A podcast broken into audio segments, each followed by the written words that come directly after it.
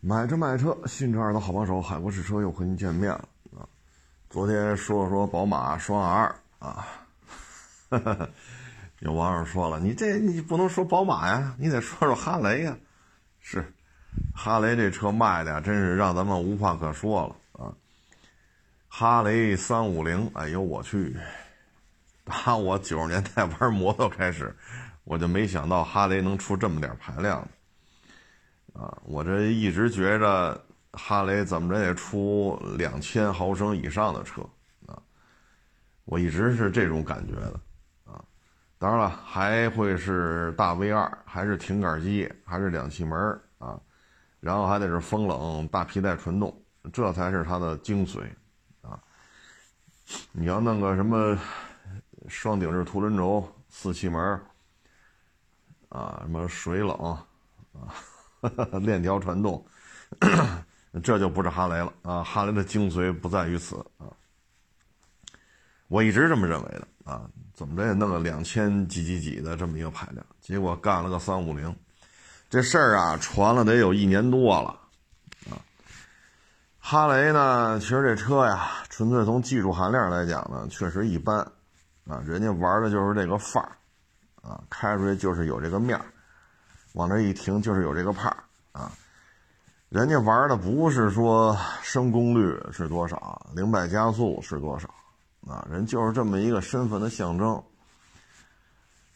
哎呀，但是出个三五零，反正哈雷啊，最近你像他那个叫什么泛美啊，对，哈雷泛美，就是那个哈雷大 A D V 啊，可以说是惨败啊。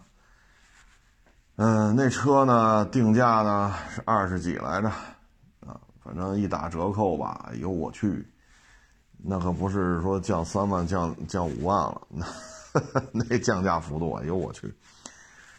他的圈子呢就是这种美式大巡航啊，你不论像八八三这样相对简洁一些的线条，还是像大滑翔那样的啊，前面一个大导流罩子。后边再选装那个，就是怎么说呢，大三厢。其实你说三厢都，嗯，不太贴切了。它那属于第二排座，就属于两个三厢，上边那儿还弄个扶手，就跟那别克 G L 八 船长椅似的，一边一个扶手。然后呢，其实后备箱呢，它做成一个沙发的靠垫了。其实你你单纯说那是三厢，都有点。嗯，都有点肤浅了啊！那应该算是一个后座，应该算是一沙发了。通过这个三个边箱，把这个沙发的这种乘坐这种感脚啊，给你衬托出来。嗯，这是它的精髓，就是大滑翔啊，不什么大滑翔，就是大巡航啊，美式大巡航啊，这是它的玩法啊。嗯，但是现在弄这么个玩意儿，哎，你说它是巡航吧？它也不是，啊，它也不是，嗯，你说它是 A D V 吧，它也不是，啊，所以这事儿就比较神奇了，啊，其实就是一个小街车，啊，钱江原来的那个这种车，还算我看了一下这些摩托车博主的介绍啊，说这还是老款平台上的。嗯，这车呢，如果不挂哈雷标，大概卖个两万大，啊，两万五六、两万七八，大概就这个价位。挂了哈雷标，卖个三万多点啊。这个车呢，倒是不像宝马双 R， 啊，高附加值的这种，或者说韭菜收割器啊。这个你要从这个角度来讲吧，你挂一哈雷标，那它卖三万小，你确实。反正也加上之前是三一零刷 R 卖五万多啊，所以你觉得这车性价比还行。但是呢，哈雷圈子吧，怎么说呢？嗯，它也是有这个圈这种圈层文化的啊。你比如说这个 A M G 啊，你买个 A 四五 什么 A 三五，人不带你玩儿啊。人家觉得这个圈子的起步就得是 C 六三 啊，起步就是这个啊，然后呢，像原来宝马那三一零不出一小水鸟吗？啊，结果呢，一些宝马的车友会活动都不叫他，啊，你跟人出去跑去吧，人家是一二五零也好，一二零零也好，啊，七百也好，八百也好，七五零也好，八五零也好，有什么说什么，确实也追不上。呵呵，你的三一零单缸二十四点五千瓦，你跟这些是吧？七百、七五零、八百、八五零、幺二零零、幺二五零零啊，甭管是老款新款吧，你确实追不上啊。那现在哈雷呢？这个圈子吧，哈雷好像还出过七五零，我记得啊，记不太清楚了，好像是出过七五零。人这个圈子呢，是自己端着自己的范儿啊，人自己不愿意自降身价。人家也不差这点钱，人家买这就为了彰显出自己的圈层啊！你像七五零，我印象里哈雷出过，迅速的就没落了。八八三呢，反正唉，你在这圈子里玩吧啊，怎么着也得是肥仔啊，啊什么大巡航啊，还有那什么死炮的什么来着？你怎么着也得是这个工升级以上的啊！他有他的圈层文化，呃，你买完之后，你说加一个车友会啊，啊，一起出去组个局、吃个饭、跑个山，啊，或者说长途自驾游，啊，他也有这圈层文化的。那咱弄个三五零，好家伙，那你要这么说，七五零应该就就算高端车了。可是，在哈雷这个车友群里边，是吧？啊，所以你这车比较根儿尬。根儿尬在于，你买回去之后，呵呵，你是跟钱江这些车主一块玩啊，你还是跟哈雷的车主一块玩，这倒谈不上割韭菜啊。毕竟一些细节人重新设计了，毕竟挂了哈雷的标了啊。毕竟这车造出来，钱江要挣一笔，哈雷也要挣一笔，所以加个几千块钱，倒也能理解。啊，主要就是你买完之后，你的这个这个圈层你是归哪个圈儿啊？你是钱江车友会一块玩去，你还是哈雷车友会一块玩去？哎呦，咱就别说他能不能追得上大花翔啊，这那七五零八八三他也够呛啊，毕竟这排量就在这儿啊，三百五十三 cc 啊，双缸机。哎呀，其实我觉得就以钱江现在倒腾这些车呀，钱江不是弄了一个 六五零 V 二 嘛，就是仿铃木 D L 六五零。其实以钱江和哈雷这种合作呀，我觉得还不如把那 D L 六五零 发动机端过来，整一个美式大巡航的车架了。啊，这样的话呢，首先是一巡航车，而现在这个哈雷三五零呢，这就是一街车。有点类似于 D R 三百 啊，就豪爵那个 D R 三百 啊，或者说春风的呃 四百 N K 啊，有点类似于这种街车的风格。这怎么看照片看不出来这是个巡航车。我们小时候管这叫太子车，太子车巡航车，你最起码阶梯式座椅，对吧？后边那座要比前面这座高啊，然后呢羊角把，水滴油箱，油箱倍儿高，要不往下下连连下来，连到前面这座，后边就撅上来到后边这座。侧边直排的啊，非常长亮晶晶的这个大排气管子。然后前叉的前身角特别大，这是我们认为太子也好，巡航也好，应该是这个德行。所以我觉得钱江啊，要把那 六五零 V 二 现在不是放在他那 A D V 上了，把这弄下来。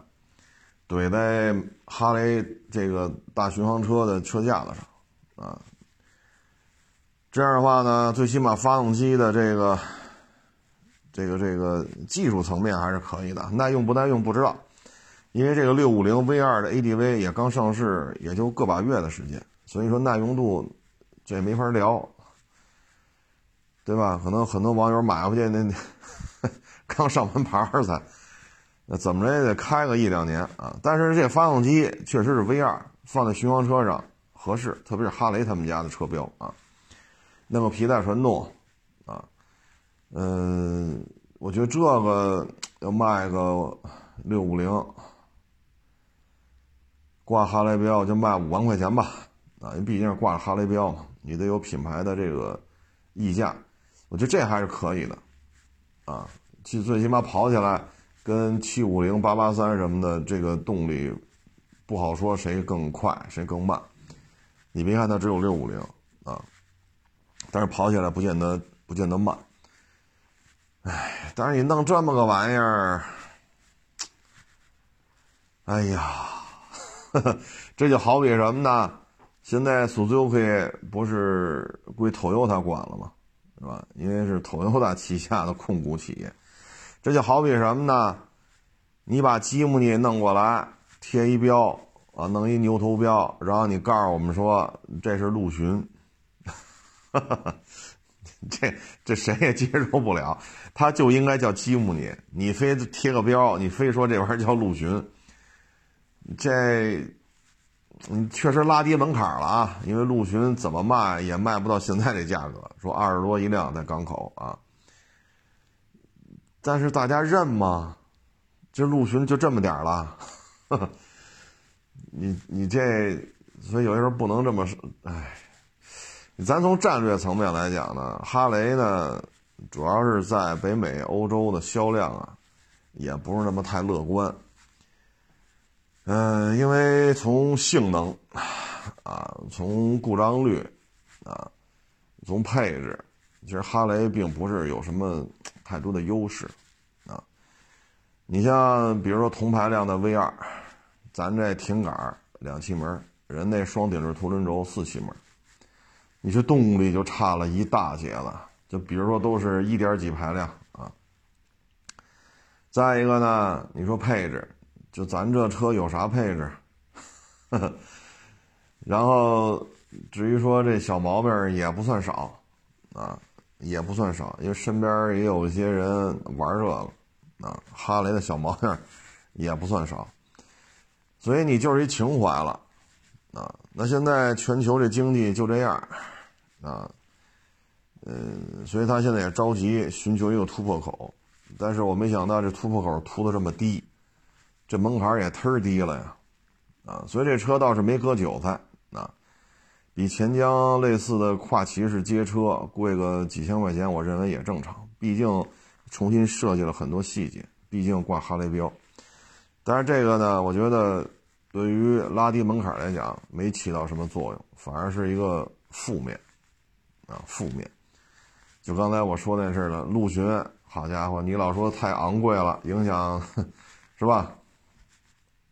那把吉姆尼贴丰田标，呵呵，屁股上也来个 Land Cross 啊，人那都是五七零零 V 八，您贴个啥呀？一点五，啊，这实际上并不能。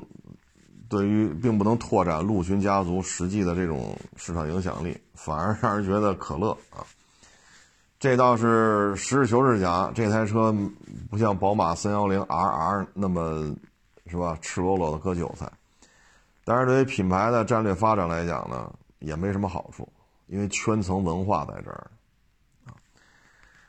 我个人建议呢，这个钱江有 六五零 V 二， 就是仿铃木 D L 的。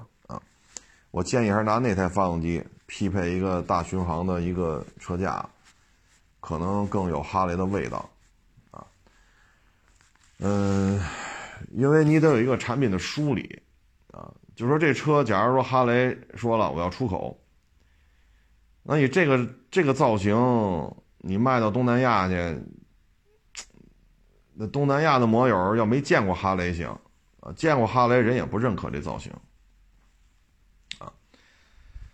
所以我觉得还是出过大 V 二 吧，啊，出过大 V 二 又不是没有现成的机器，啊，匹配个车架子，啊，反正这个呵呵也能看得出来，哈雷现在从全球的营销业绩来讲呢，确实压力也比较大，否则的话不会出这么个车，啊，把这家族门口拉这么低。唉，哈雷啊，真是情怀，包括他的马蹄声是吧？那会儿九十年代吧，我看那个摩托车杂志还介绍过，说哈雷还给这马蹄声申请专利了啊，谁的这个车都不许有类似的排气声浪，否则的话就是侵权。它是声浪也申请了一个专利啊。这么些年吧，这个它也出过水冷 V 二，那车叫什么名字我忘了，也十几年前也有，但是现在大家可能呵呵对于这种四气门高压缩比啊，压榨的压榨的比较厉害啊，高强化的这种八气门水冷 V 二 啊，双那种凸轮轴，可能对这发动机也不是太感冒啊，不是太感冒。嗨，这东西就是圈层文化啊，圈层文化啊，你就好比这 L V 似的，你说这个，当然现在卖的也不错啊。假如说卖的不行，好，你出个包。啊，三百八十八一个，那旁边那包跟这个大一圈，那卖一万八，这卖三百八十八，那你 L V 的品牌形象就下来了，啊，你这你这品牌就不能这么干啊，所以哈雷钱江这车吧，我觉得反正比较根儿干，因为它不是一个交通工具，但是呢，你要把它这个排量、这个定价和那些日常代步的通勤车。啊，这个距离又拉得太近了，太近了啊！人消费者买肯定得比啊，小铁人三百 ，D R 三百，对吧？你这三万多也可以买到五百，五百排量的自主品牌，对吧？然后这价钱跟本田那 C M 三百差价也不算大啊。那个车当然也是一情怀车。单缸啊，也没什么配置，然后发动机那一块车架子大，发动机小，镂空的相当于，视觉效果就感觉发动机那特通透啊。但是那是一正经八百巡航车呀 ，C M 三百这不好那不好，它是一巡航车的样子啊。那咱们这怎么是个跨骑式车辆？你要说 N K 系列。是吧？当然，这春风不对照钱江啊，咱就说这事儿，怎么那么别扭这车啊？所以呢，这就像汽车圈里头，你让大老美啊整个一个类似于飞度、致炫、Polo 这种车，大老美也玩不转。你让大老美弄个朗逸啊，弄个轩逸，呵呵或者弄个卡罗拉雷凌啊，这大老美也玩不转。所以他对于这些车呢不是太上道啊，你比如说像缤智、X R V、这个锋兰达、卡罗拉锐放、逍客啊，你让他弄一个这么点的 S U V， 他也不太上道啊。但是你要说来个猛禽、来个凯雷德啊，或者说像牧马人啊，就这种是吧？这耗量放一边啊，我怎么嗨怎么来。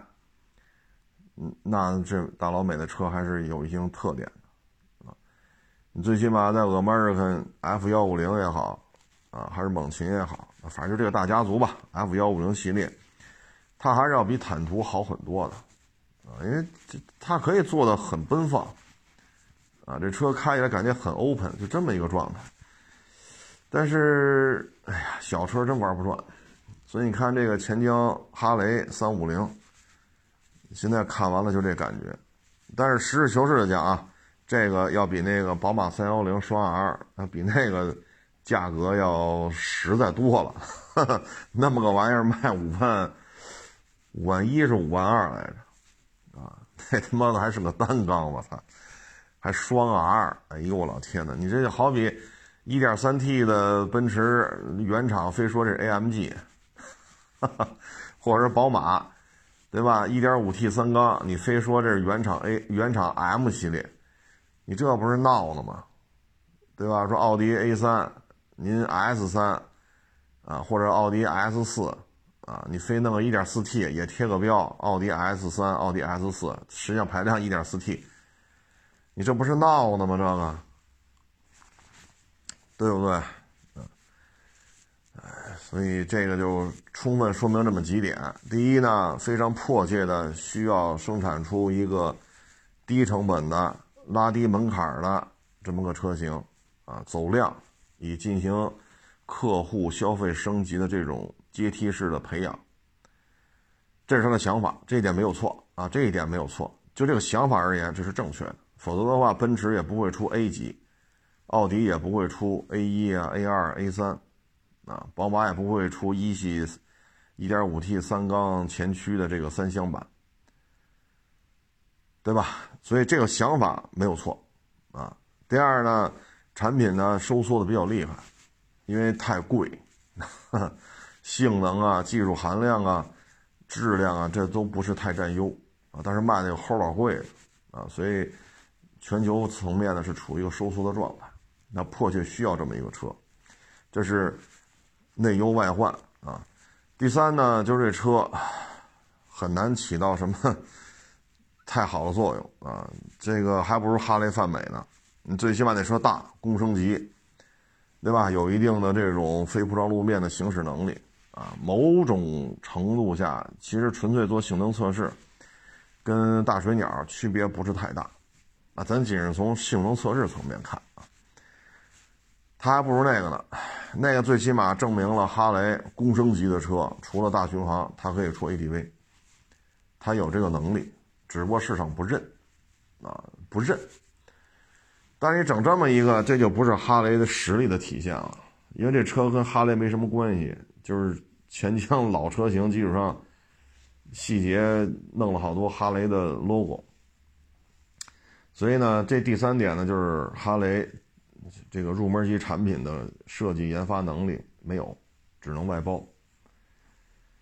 唉，第四呢，可能就是着急了，所以弄这么个车，啊，还不如弄个六五零啊，啊或者七百、八百 V 二，然后在国内看谁那有，直接就合作就完了，啊，嗯，又能拉低国内的售价，然后以更低的价格、更高的性能再去出口海外。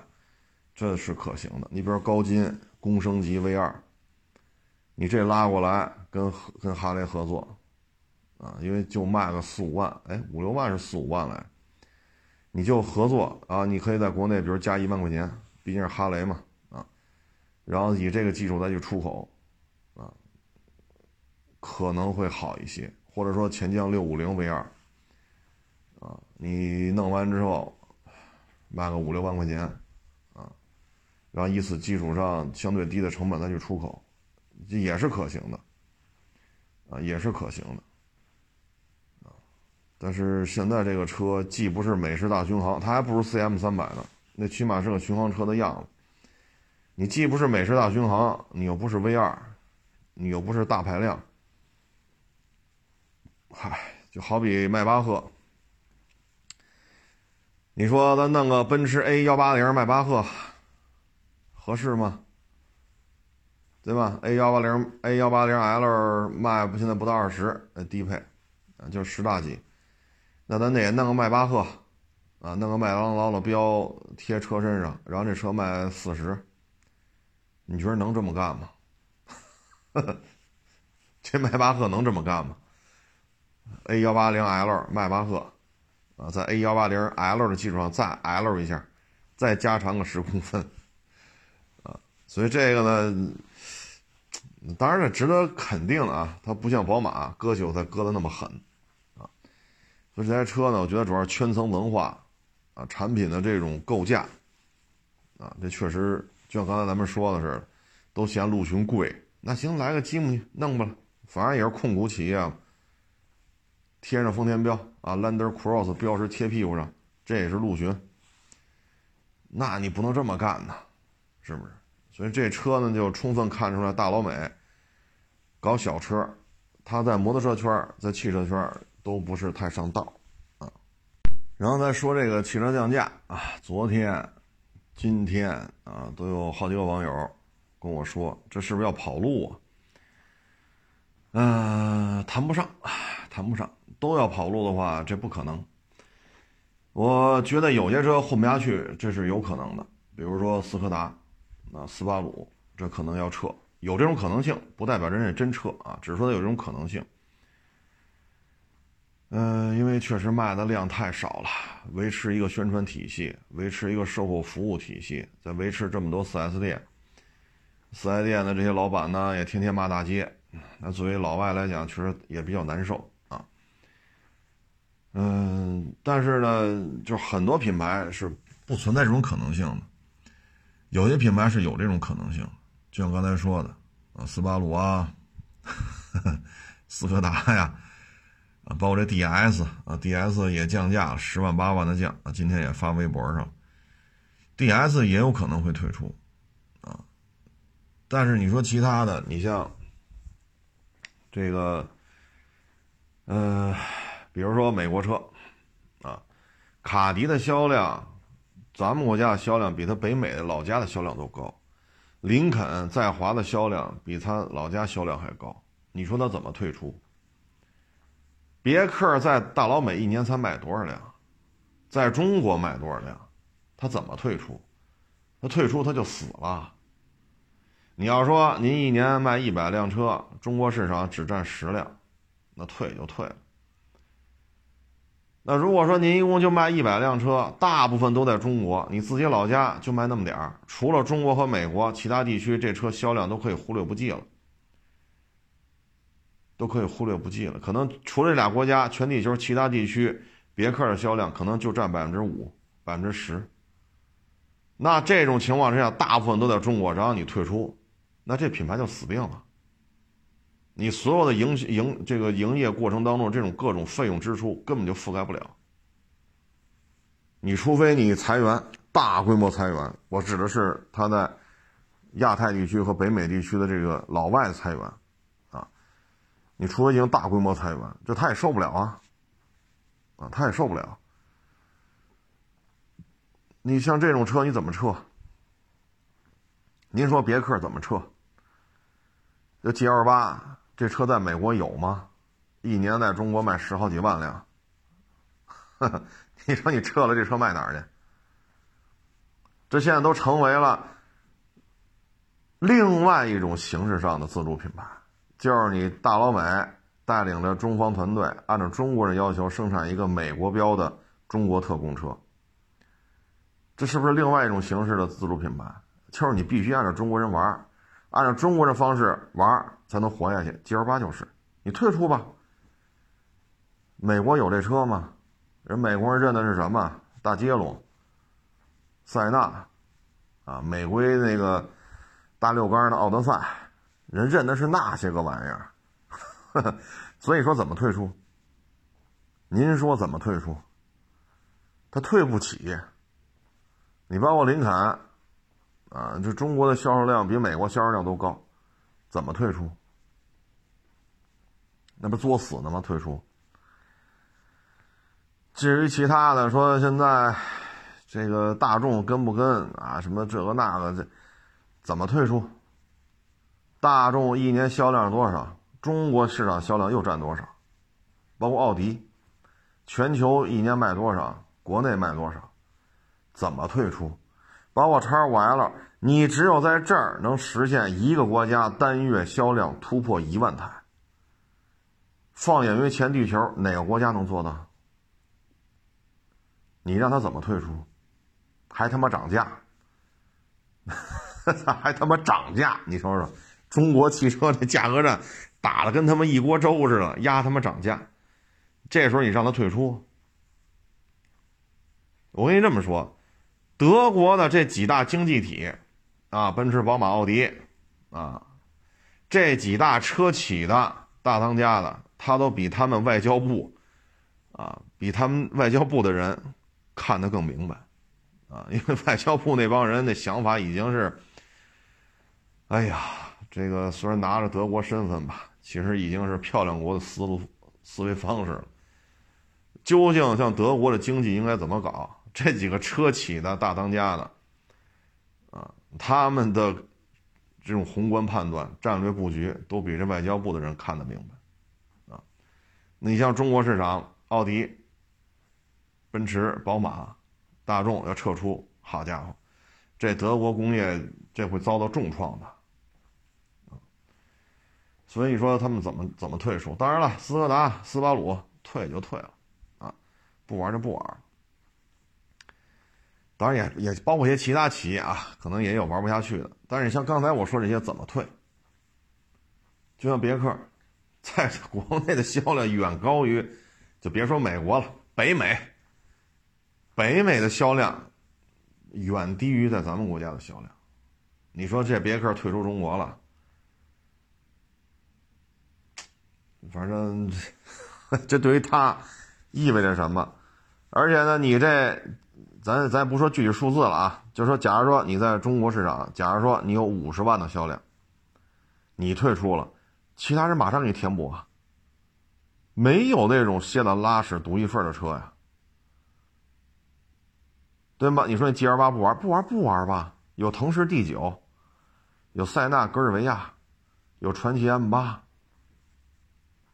对吧？你不玩就不玩吧，不是说就你一个，有的是车，呵呵，对吧？你说冒险家啊，什么航海家，我退出中国，退就退吧，有的是竞品车型，有的是，是不是？你说他怎么退出？这有五十万的销量，咱不说具体什么品牌了啊。是美国的、德国的谁，咱不说了，就说某某洋品牌在国内一年五十万，不玩了，我要跟你划清界限，我给你脱钩，好，你脱钩吧，这五十万迅速被别人补充上了，你有招吗？你可以不挣这钱，你以为这些工人就失业了？马上就有别的主机厂就会扩产，来填补你这个市场的。你比如说 G二八 要停了，南丰田、北丰田。广汽传祺是不是得加大产能？是不是得加大产能？加大产能是不是就雇佣新的员工？您说呢？啊，说您当然了，别克啊，什么这个林肯呀、啊，俩大众、奔驰、宝马、奥迪啊，这个呃错综复杂的车型比较多，咱就不去一一举例了。但是是实际上就是这样。政政治圈层是他的考虑，要考虑政治正确。这些大老板考虑的是我得挣钱。奥迪如果退出中国市场，那奥迪就彻底就是一个二线豪门了，不用再去探讨了，他真是假是，将来是还是什么时候是，他只要退出中国市场，说我跟你脱钩啊，不许你们买我们奥迪车，那成嘞。你瞬间就变成二线豪门，啊，瞬间就这么简单。那奥迪、大众、Porsche， 对吧？这这么大一个德国的大型财团、大型的工业企业，那他干吗？他干吗？啊，所以退出够呛。都缺钱，不是说就咱们这边这个那个，哪儿的经济好？我现在能跟你说的，二零二二年 G D P 翻一翻的只有一个国家，老挝。老挝 G D P 翻一翻，就因为修了中老铁路，啊，所以呢，它的这些原生态的这些产品，就可以大量的以最快的速度、最低的运费，迅速的运到咱们这边。然后老挝需要的这些。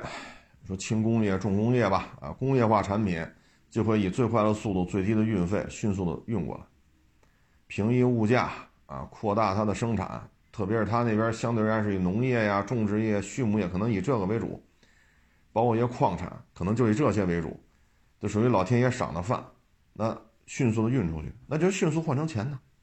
所以老挝 G D P 差不多翻了一番，但那是因为跟咱修铁路了。你说剩下哪个国家说去年经济形势一片大好啊？所以在这种情况下，再这么放弃，放弃他放弃不起啊，啊，放弃不起啊，他没有，哎，所以就是说嘛，这几个工德国这个工业大财团、工业大财团的大当家的组团，呵呵都可以决定德国的外交政策了。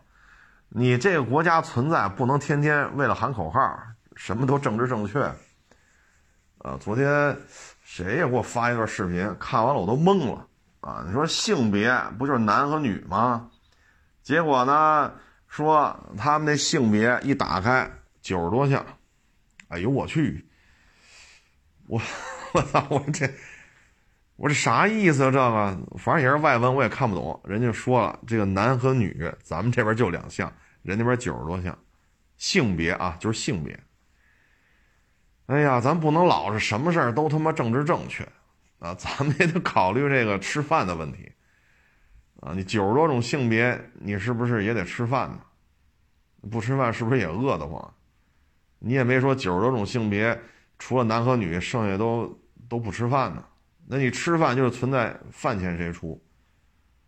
你晚上不能都睡大马路吧？你要睡在房子里边，你要盖被子，你要洗澡，那这就牵扯这这这些费用从哪儿出啊？哎，所以这种经济环境，这种吃喝是吧？这些大财团他没法撤出啊。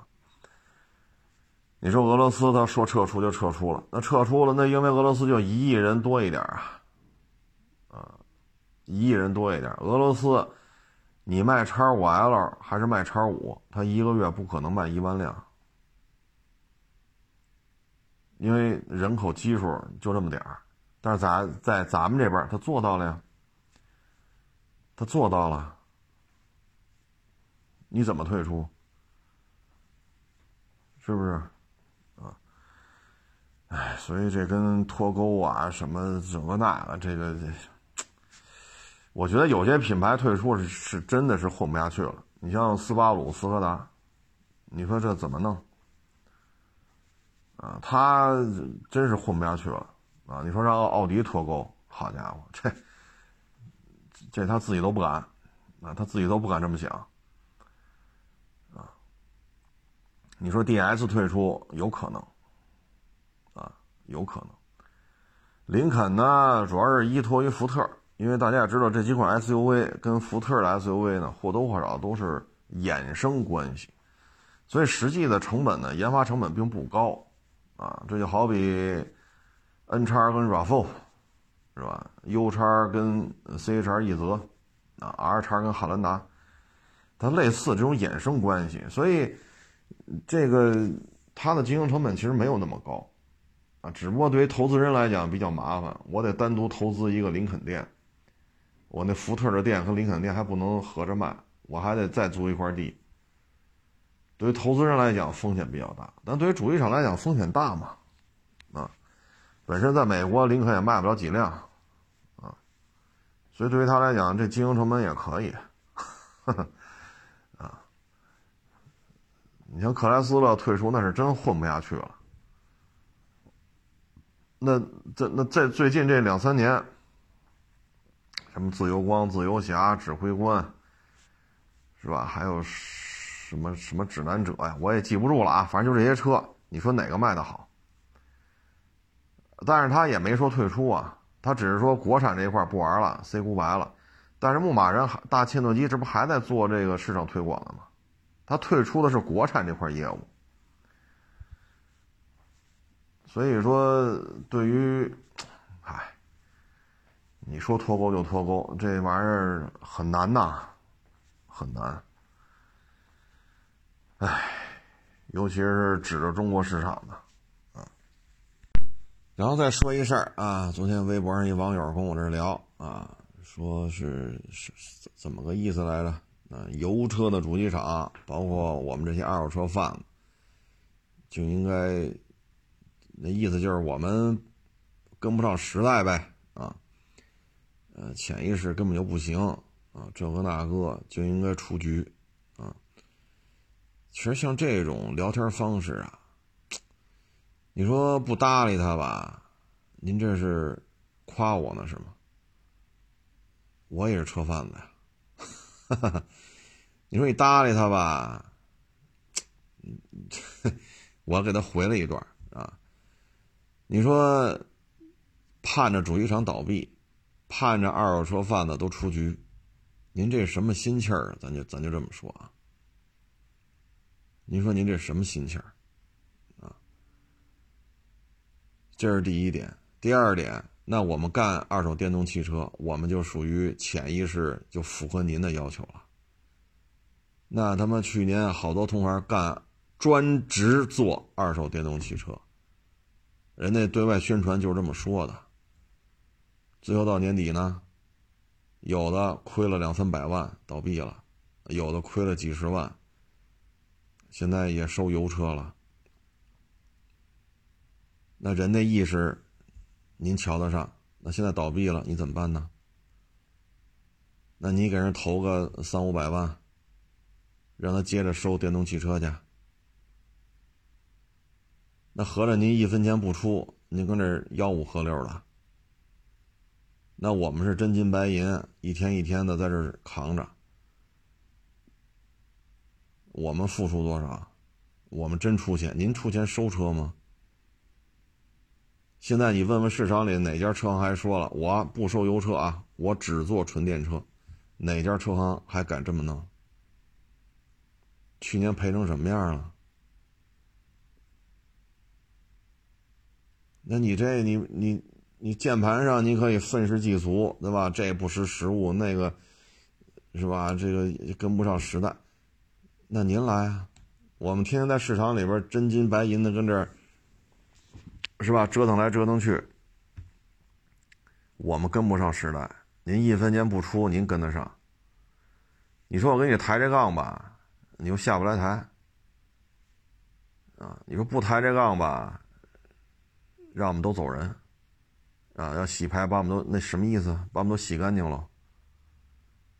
人家人家见面还都是你好你好呢，也没有见面。你啥时候死啊？你啥时候破产啊？你啥时候倒闭啊？你出去跟人打招呼也这么聊是吗？所以这是，你也就在网上这样，你工作当中你敢吗？人客户来拜访你了，你还有钱跑这消费呢，你没破产啊？你敢这么聊天吗？碰见客户这么说，碰见兄弟单位、合作单位，哟，你们还没倒闭呢？你还没被开除呢，你还没破产呢，你们还发不出工资呢，你也这么聊？你说你分析的对也行，你分析的对吗？那合着就油车降价呗，电车不降价是吗？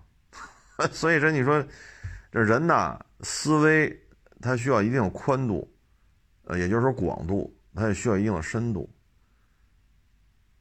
有些事情是你自己需要悟出来，你悟不出来，你跑这叨叨叨，你说我们不搭理你吧，您这说这个，你说搭理你吧，你说您这说的这这这都这都叫个啥啊？您说您这说的这都都叫个啥？我们潜意识里头跟不上时代，那你投五百万，三月一号你来啊，不就过了，四月一号。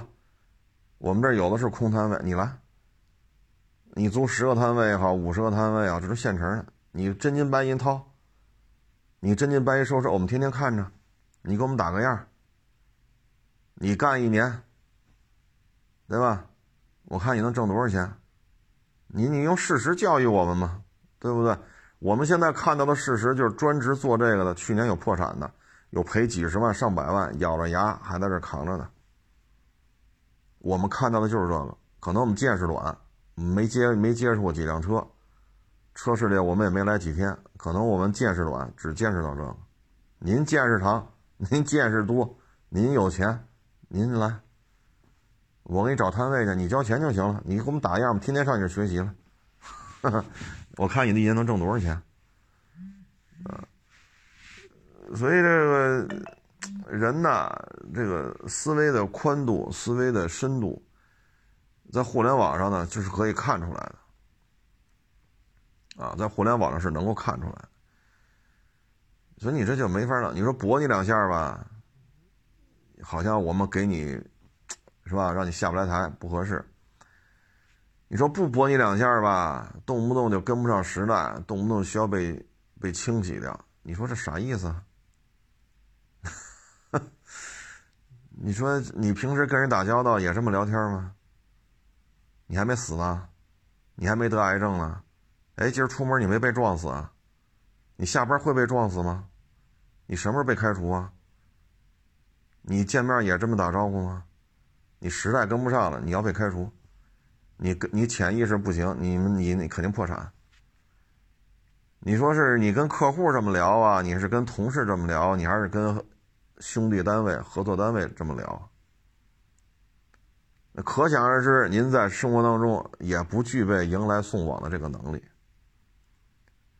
可想而知，您在生活当中你也不具备这种说跟不同行业、不同圈层、不同职业背景、不同教育水平的人打交道的能力，你不具备这个能力，你只能在互联网上以自己相对自己的那种思维方式来对这个行业进行阐述啊，所以这个哎没法弄，呵呵，这种人太多了。幸亏您没投钱啊，您要把钱投进来，我们也祝愿你挣着钱，我们不能跟您说话似的，我们得祝愿您发财啊！您不投钱，对于您来讲，这是一个善有善报啊！就怕您真是脑浆子一热，真拿五百万投去了，那您可真是，我们祝愿您越做越好啊！哎，咱就不说这个了啊！愿意交流呢，肯定是好事儿。但是别动不动就人家死翘翘，人家关门破产，人家被清洗掉，啊！你要说说小日本是吧？说说大老美，那倒也无妨啊。那你说，哎，我们也没上门追着你骂，对吧？没天天上你门口骂大街。所以有些事儿吧，至于说汽修行业现在过得不太好，主要原因是什么呢？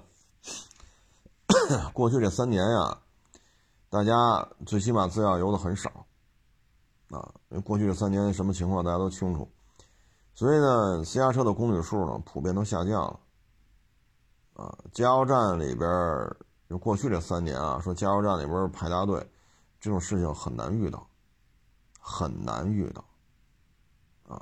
说这六个加油机啊，然后每个加油机四个油箱。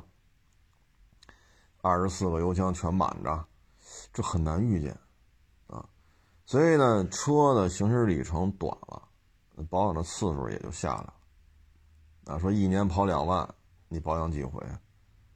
一年跑六千，你又保养几回？它不一样，而且损耗也不一样，对吧？你要平时你说一几年，你一年跑两万，那你跑三年、跑四年，是不是变速箱油就得换了？六万八万了，你也该换变速箱油了啊。其他的说说跑三四年了，您那个刹车油啊，啊什么空调滤芯、空气滤芯，你这怎么着也得换了，对吧？但现在疫情这三年，可能您三年就跑了三万五，或者三年连三万都没跑到，这种事儿很多啊。当然了，也有这三年好比比平时跑的更多的也有啊，但是大部分看。公里数在下降，那它保养次数自然也下降啊，所以这个就导致汽修厂的活也不多。呃，至于你说互联网的这个呃汽修什么的后市场 A P P 倒闭的很多，你现在就剩两家了啊，一都是动物命名的，一都是俩字儿啊。那这两家其实你看那个个儿大点那些动物，你看那家。啊，因为都是都是俩字儿嘛，最后一个字儿都是动物。你看第二个字儿那个动物体型大一点那一家，每年亏损额都在十亿人民币以上。就过去这几年一直这么这么大的亏空，他也不挣钱。你别看他没有为，他说他有三万家汽修厂挂着他那大 logo 啊，他没有为其中任何一家汽修厂支付过一分钱房租，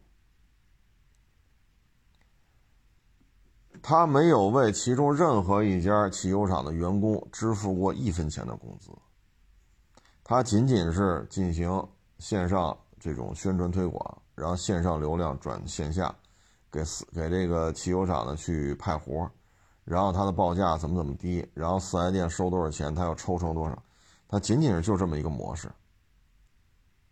但是又怎样呢？亏的就没法看了。你说你干一汽修厂，一年亏十个亿起步，好家伙，那咱别干了，你家待着吧，你不就三顿饭吗？你吃三顿饭，那吃出十个亿去。但是你干的话，一年赔这么多，我只说打底啊，十个亿打底，每年都是小几十个亿的亏空。你说这个这买卖怎么做？所以说，不要认为都是传统汽油厂跟不上时代，潜意识不行，点点点点点。这个大的环境就这样，互联网平台那些上门保养的，专注于上门保养的，都死翘翘了。这俩动物为命名的俩俩字儿的，这都是两个字儿，都是巨额亏损。你说你刚干吗？也不是，你都干了好些年了，疫情之前你就干呀，干到现在多少年了，一直亏亏亏，小几十亿赔，这一年啊，十个亿起步。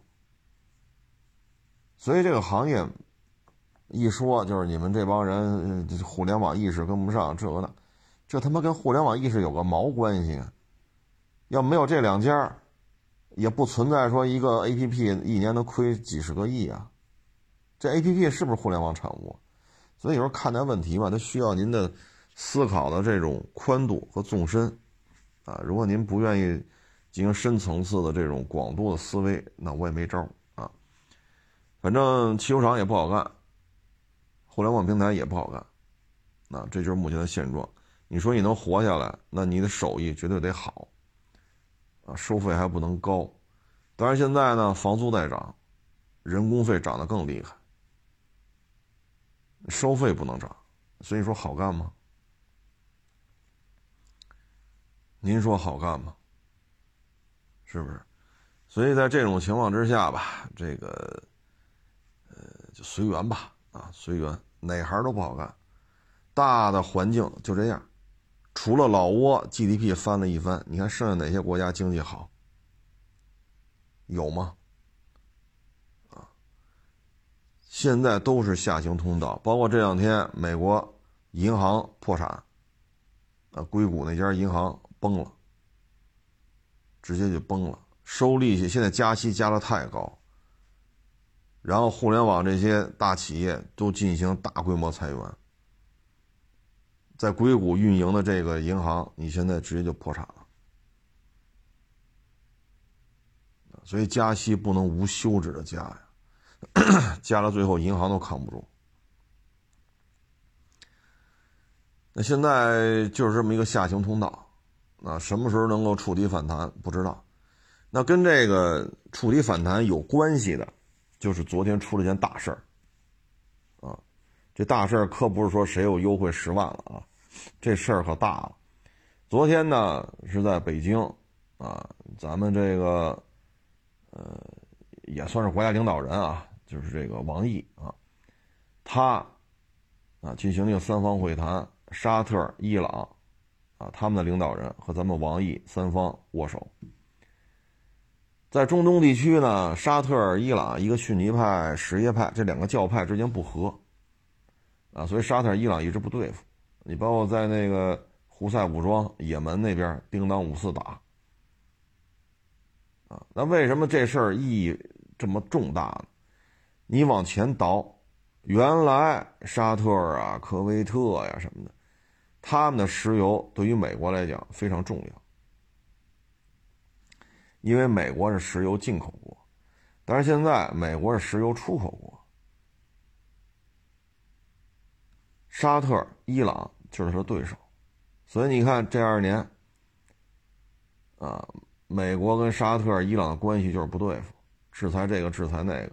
为什么？你要乱了，你要是出现内讧，你要出现颜色革命，影响你的石油输出，那他的石油就可以随便卖。就这么点事儿，就这么点事儿。你看欧洲这一年，俄乌战争打一年了，欧洲花高价进的这些石油天然气有多少是美国的？人家挣钱，玩了命的挣，所以你就不能停。你说不打了不行，人不是说了吗？战死到最后一个乌克兰人，这是美国人说的，听着挺豪气冲天的，结果一听哈，合着你一个人不出，战死到最后一个乌克兰人啊。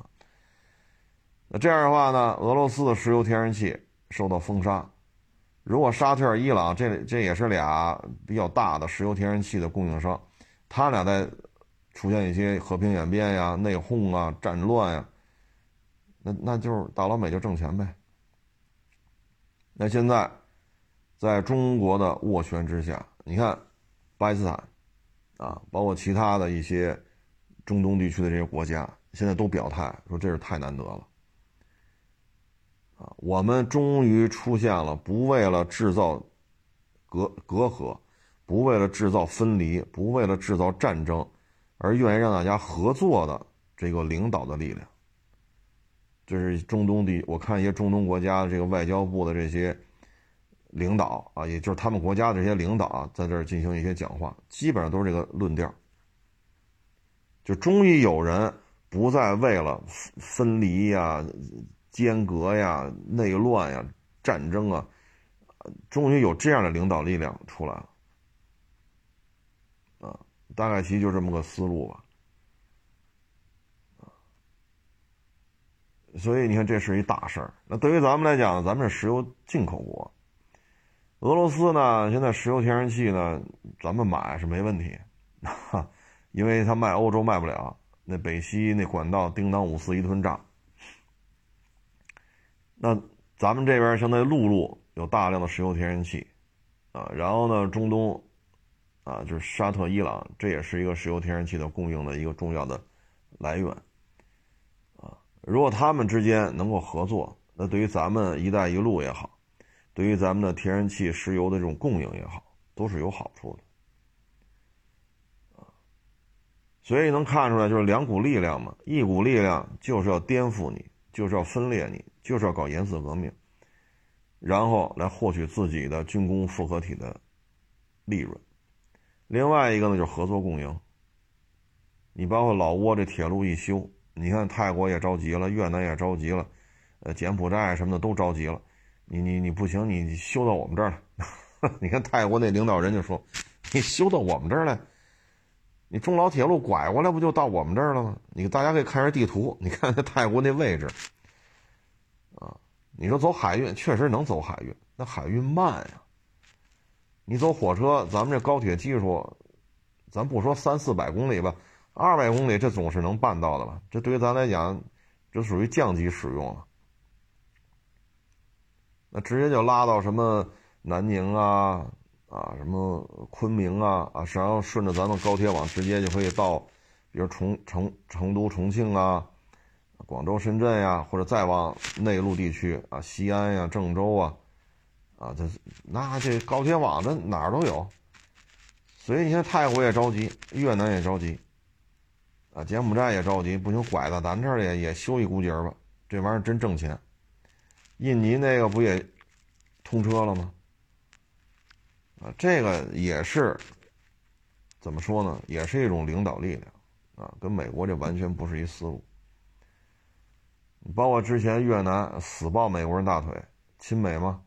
好家伙，美国人居然跑越南也要搞颜色革命这一套，这一下子人家不对呀。所以你再看现在俄乌战争啊，几十个国家跟这个俄罗斯打，哎，现在就杠在这儿了，军火都消耗完了啊，那怎么办呢？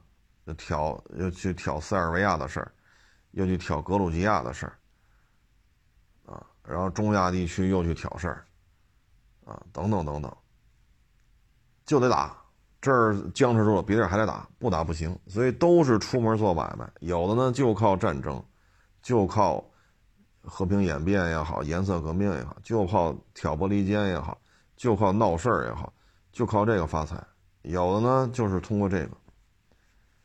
你看沙特买咱们合成铝啊，买咱们无人机啊，然后这边呢卖给咱们石油、天然气，啊，你包括中东地区一开会，啊，你看这些中东地区，这不是脑袋上一块布，天下我最富嘛？你看他们那些设备，跟你老美进行电视会议，我用的都是华为的，这啥意思？说白了也是不服，啊，也是不服，所以中啊中国啊伊朗沙特。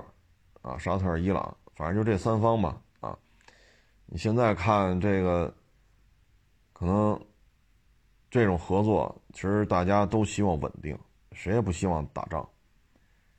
啊，一起挣钱就完了。啊，你包括这个说胡塞武装这个那个那个这个，其实对于沙特、对于伊朗都是国力的消耗。那你这个互相袭击对方，包括沙特那个油田什么的，那不是也被无人机炸过吗？后来买了咱们那个激光武器，呵呵，说一个年轻军官啊，这一天的功夫打下十三架无人机来，那给沙特国王给乐了，中奖啊！那用了咱们的，说打一次成本不到一美元，你这对于对吧？脑袋上一块布，天下我最富的这个沙特来讲，这。打去吧，这打一架飞机发射一次不到一美元，打去吧，这还叫钱吗？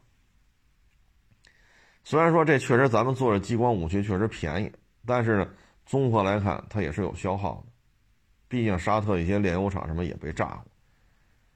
那这个对于美国来讲，这都好事儿啊，因为它现在石油输出国了，它不是石油进口国了。那现在沙特、伊朗不打了。包括也门那胡塞武装什么的，大家也消停下来，搞一搞基础建设，对吧？把马路修平喽，啊，那楼盖好喽，啊，你是卖石油啊，你还是卖海产品啊，你还是搞旅游经济，你该弄什么弄什么吧。毕竟大家现在经济都不好啊，就别再打了。所以这是一件大事儿啊。包括你像这个。菲律宾，啊，上一任总统在的时候，中非这个经济啊，这个那个都挺好的，现在就不行了，啊，说给九个基地让老美用，啊，所以现在其实很多国家都看出来了，就是谁也不要做第二个乌克兰，给人家当炮灰，天天招事儿去，但有些人看不出来，啊，菲律宾就是一个。思密达和绞盆机也是，所以你看咱们周边太平嘛，也不太平。但是呢，这次能够在北京说伊朗沙特、沙特伊朗啊，跟中国三方坐下来谈，能把这个之间的隔阂谈清楚，大家又开始恢复一些正常的外交关系，这也是挺难得的啊。那接下来会不会？沙特、伊朗是吧？你不打了，不打了哪行啊？呵呵，会不会也出出现一些是吧？就类似于一九年香港这个黑豹啊，黑豹事件，反正拭目以待吧啊！毕竟某大国的军校里边有颠覆政权系嘛。哈哈，前几说为什么这个 American 只有零元购没上升为？什么和平演变、颜色革命，也不是说了吗？因为美国没有美国大使馆嘛，啊，人家科班毕业，所以这事儿吧，挺好，啊，挺好。嗯，其实实事求是的讲，咱们改革开放这几十年，啊，这还是跟西方不一样，啊，咱们不是靠说打这个打那个，然后发了财。咱们真是一代人两代人啊，默默的这种奉献啊，艰苦奋斗才打下的这个现在这种经济状态啊，包括八十年代九十年代，军队其实也做出了很多的这种怎么说呢？呃，经济建设是第一位啊，包括那会儿你看那张老将军啊，张召忠啊，一说八几年打海战。啊，那么大岁数了，少将，你看在那个主席台上哇哇的哭，不是说打不过，是发展经济是放第一位的啊。所以这些年是吧，一个轮回，咳咳你看现在大军舰啊，各种飞机，包括天上咱还有仨航天员在上面呢。你现在是有了钱了，很很多事儿就能办了啊。包括现在也都船嘛，是不是零七五就不造了，直接改零七六了。那零七五世界上只有两个国家有，一个是美国，一个是中国，四万吨的两栖小航母啊，在在中美两个国家体系内，这个就叫小航母。但是四万吨要放到欧洲，包括阿三啊，包括俄罗斯啊，你放其他国家四万吨，这就是大家伙了。但是在咱们这儿呢，连航母都算不上，只能算是两栖两栖小航母。或者两栖攻击舰啊，等等等等，甭管叫什么吧。那现在据传呢，可能零七五就不造了啊，直接改零七六了。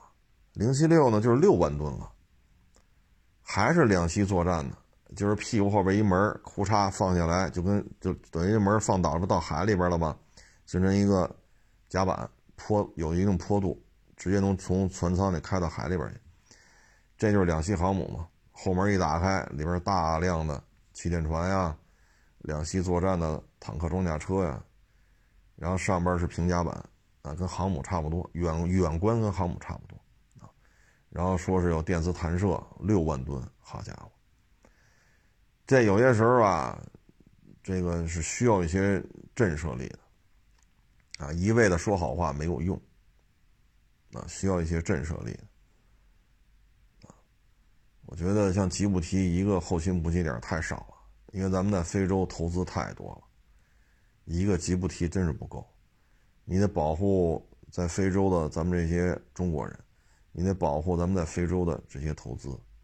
对于那些是吧三心二意的，有些时候需要一些震慑力的啊。所以这个沙特伊朗在北京签这个协议，恢复外交关系，这是一大事儿啊，这是一大事儿。但是以色列呀、漂亮国呀，可能就不高兴了啊。嗨，封杀嘛，其实对咱们的这种科技、金融啊这种层面的绞杀，其实已经有四五年了吧？啊，从特梅普到现在。你包括现在光刻机啊，什么芯片、高精尖的都给它掐了啊。所以过去这四五年又加上疫情啊，其实一直咱们是属于被绞杀的状态啊。嗯、呃，反正只能是咬着牙扛吧，你没有没有别的选择啊，要么当奴才，要么自己。那还是一个主权国家，就这两种选择啊，你要么就当奴才，跟思密达搅盆机似的啊，当条狗，没有没有别的选择，要么就是自己是个主权国家啊。这种绞杀不是今天才有的，已经得有个四五年的时间了吧、啊、昨天还有网友给我发一视频啊，问这男的是干嘛的，我也不认识，我不认识，这我这这不是二北京二手车圈的，我都不敢说全认识，我就认识一小部分啊。但是你这不是车圈，我更不认识。说是一博士，哎呦，一说美国断供中国的呃什么几纳米芯片，美国又控制几个芯片公司，什么芯片都不卖给咱们。美国又不让荷兰那光刻机卖，呵，那那做那节目乐的哟，喜笑颜开的。哎呦我老天哪！我一看这还是咱们国家一博士，还是中国人啊，所以我觉得现在这个社会当中，现在社会当中啊，这种人挺多的，吃着这儿的，喝着喝着这儿的，在这儿取得了这样的社会地位啊，拥有了一个不错的收入。啊，相对优越的生活，然后天天的吃饱了饭骂厨子，就自己的国家被别人制裁，制裁四五年了，越制裁绳勒得越紧，就想弄死自己的国家，他还这么美，喜笑颜开啊！你说这样人一旦动起手来，你说他会是什么样的角色出现在这个社会当中？咱们倒也不是说咱这些小百小小小老百姓都抛头颅扫热血，咱咱们也确实也没到那份儿上啊，咱就是个小老百姓，但是总不至于乐成这样吧？啊，反正现在这个大学这些教育体系当中，这样人真是挺多的啊，编制给着，工资领着，大房子住着，社会地位捧着，然后天天大骂共产党，天天大骂自己的国家，天天捧着美国。就在咱们这个生活当中，这样人很多很多啊，这个网上这种带节奏的人也很多，包括这个博士啊，你说自己国家被制裁乐成这个样子，我只能说你这得也就是生活在法治社会啊，呵呵，您要是再往前倒，好家伙，您您这什么意思？这个，反正生活当中，呃、哦，这种人很多。北京我也遇见过。你说做节目，好家伙，这也是嘉宾之一。那你在这片土地上，您能跑这儿来做嘉宾来？您一年好几百万的收入，北京这么多套房子。买卖是吧？这个那包括媳妇儿的这个收入啊，按理说这已经人上人了吧？一见面就跟我这说啊，这共产党不行，中国不行，跟美国比这么差那么差啊，这不行那不行啊，这不好那不好。我操！我后来有一次我实在忍不住了，我说大哥，干脆您就移民美国得了。您在北京这样房产得上亿了吧？您在北京，你们两口子一年得挣个三五百万吧？我说这么不好，你干脆把这房子卖了，您拿着钱您去美国得了，你何必在这儿受迫害呢？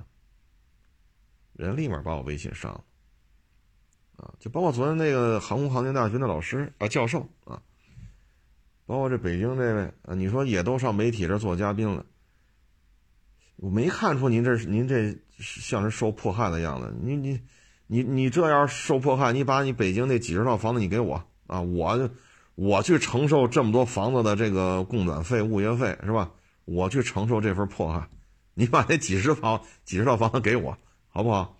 你那一年几百万收入你给我，不就让钱砸的，是吧？我我愿意被这钱砸啊！这种迫害我这我迫不及待的想想要这种迫害方式，这种人很多很多。所以一旦动起手来，你说这些人在国内他得干他得干什么事儿？你说，哎，管不了那么多，啊，管不了这么多，啊，我能说的就是干好自己的事儿吧，啊，尽量呢别给自己家里人添麻烦，也别给这个社会添麻烦，就过好自己的就完了，把咱自己应该干的这个本职工作干好了就行了。你像春节，我们车市还没开呢，我就来了，我连办我连办公室我都进不去，我就在那儿站着，我还我都收车，啊，你包括就那个奇骏啊，二月份那奇骏，我收那奇骏的时候，我连屋都进不去，因为市场都没开，从那儿到现在，哪天我歇过，哪天要要么到处跑收车去，要么就在这儿坐着。哪怕今儿一天没人来也跟这坐，样着东跑西颠了啊！一天开个一两百公里，我可不是跑滴滴啊，我这就是到处这儿看一个那儿弄一个。你说哪天歇着了，车收不了几辆，也挣不了仨瓜俩枣，因为现在新车二月份同行疯狂的高价收车，我基本上就是让了，我可不加这钱。到三月份新车拼了命降价。其实二月份三月份你说收几个车，钱没挣几个，但是付出的可是不少啊。你看加油花了多少钱？咱不说收来的车加油，就是说自己开着车到处跑，光加油加多少钱？天天在这陪这聊陪那聊，你不这车不卖我我也陪人聊，人不买我车我也陪人聊，微信里明确说了，那我也陪你聊，一个钟头俩钟头仨钟头陪着聊，有时候陪人家陪人家来了，我陪我陪人聊，人不在我这消费，我还给人买盒饭，我给人买水，人不在我这消费一分钱，我还搭盒饭搭水，然后客客气给人送走，这不都是干好本职工作的一部分吗？那那我也只能这样了，我不能好拿菜刀上马路，你把车卖给我，一到等红灯我就冲过去，一定要拉开门把车卖给我，这买卖不能这么做吧？所以你能做就是干好自己本职工作，难吗？确实难，就现在这跌宕起伏，二月份同行拼了命高价收车，我当时就说车源不缺，不要这么去抢去。到三月份哭杀全降价，凡是二月份高价收车的，三月份都怕了，都怕了。就就就就这种错综复杂的形式，你说你还能？对于我来讲，你说收这些车，一很不容易收来的，二呢确实也挣不了多少钱，啊，但是呢付出可不比一几年开店的时候少，很忙，啊，但是收不了几个车，挣不了三瓜俩枣的。你就说那飞度。我能挣多少？我那我说那飞度挣八万，你信吗？我八千都挣不着，千把千把块钱的量，就就挣这么就挣这么点儿，弄一飞度，你说能挣多少？千把块钱的量，所以就是把自己事儿干好，大的环境就这样，尽量别给自己家里添麻烦，也别给这社会添麻烦，就完了。啊，你有这骂大街的功夫，你把你自己事儿弄好了，比什么不强啊？啊，你说不足，那是哪个行业它都有不足的地方，啊，哪个行业都有令人不那么满意的地方。你只看缺点，看不到优点，那就没招了，是不是？你包括像在北京，我就举举个例子啊。我也没有什么渠道去反映这个问题，这个问题也是存在一段时间了。北京名下不能多标，但是你要把这标从老一辈给到自己的儿子呀或者闺女，这种不属于家庭内部吗？因为人家亲生的儿子亲生的闺女，这这肯定是家庭内部的事儿啊。说老头或者老太太名下俩标，他把其中一个标给自己闺女了，或者说给自己儿子了，那大绿本上就给你写购买，那你为什么不能写转移呢？人家爹妈把自己的车这个标给自己的闺女给自己儿子，这不就是转移转移登记吗？为什么非得说购买呢？你让我们收过来车卖车的时候就很费周折，你说购买，你说变更就是变更，这明明是过户嘛，你写的是购买啊，你让我们怎么说？那你把这改了啊，这这不是家庭内部的事吗？爹妈给儿子闺女，这不是人亲生的，你你怎么聊他也是家庭内部的事吧？你哪怕说不在一个城市，那那那也是人家庭内部的事儿。不去写的就是购买，你这让我们就说不清楚了。你说这算不算不足啊？算呀，这绝对算不足啊，对吧？但是你不能说因为这个就否定这个行业，说因为就这个我就不干二手车了，那然后就天天骂，这这这也不合适吧？啊，所以呢，就是干好自己的事儿，啊。我不瞒您说，我说话说多了，我第二天就别说晚上回家，我觉得肺管子都烧得我。说话说太多，本来春天嘛就干燥，冬天呢北京也没怎么下雪，春天呢北京也没怎么下雨。说多了晚上回家肺管子我都觉得烧得我。啊，那你说收几辆车？这些车能挣几个钱？那不也是在干好自己的本职工作，工作量跟一几年一点都不少。但是现在很多车你也不敢收，卖也卖不上价，但是你你依然得坚持啊，你依然得付出，你不能天天在这骂大街，骂大街管管管个屁用啊！我骂一小时大街，我就收十辆车了，那行了，我也甭我什么都甭干了，我跟家骂大街呗。那骂大街解决问题就好了啊！行了，不多聊了啊！这个大家也是保重身体啊！现在这流感也挺多的啊，保重身体。嗯、呃，工作呢也祝愿大家开开心心的啊，心想事成啊。呃，家庭呢和和睦睦的啊，健康美满啊。行了，不多聊了啊！欢迎关注我的新浪微博"海阔试车手"。